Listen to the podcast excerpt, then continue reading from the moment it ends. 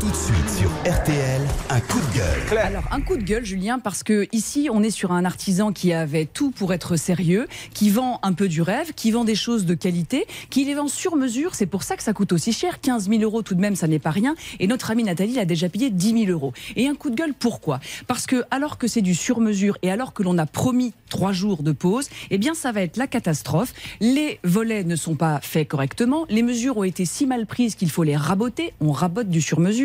Vous voyez bien que là, ce n'est pas cohérent. Les moustiquaires, c'est quand même pas grand-chose. Ils les mettent si mal qu'il faut les changer et à ce jour, elles ne sont toujours pas changées. On ne demande pas les codes de la bombe atomique, on demande juste à changer une moustiquaire. Et notre pauvre Nathalie, elle a passé tout l'été avec une baie vitrée et, euh, comment dirais-je, un volet qui ne ferme pas. Elle a eu ultra chaud et ça n'est pas normal. Et le vrai coup de gueule, il est aussi sur le fait que, je vous ai dit, et elle nous l'a dit, trois jours de pause promise. Mais écrit nulle part. Et là, j'invite nos auditeurs à être intransigeants.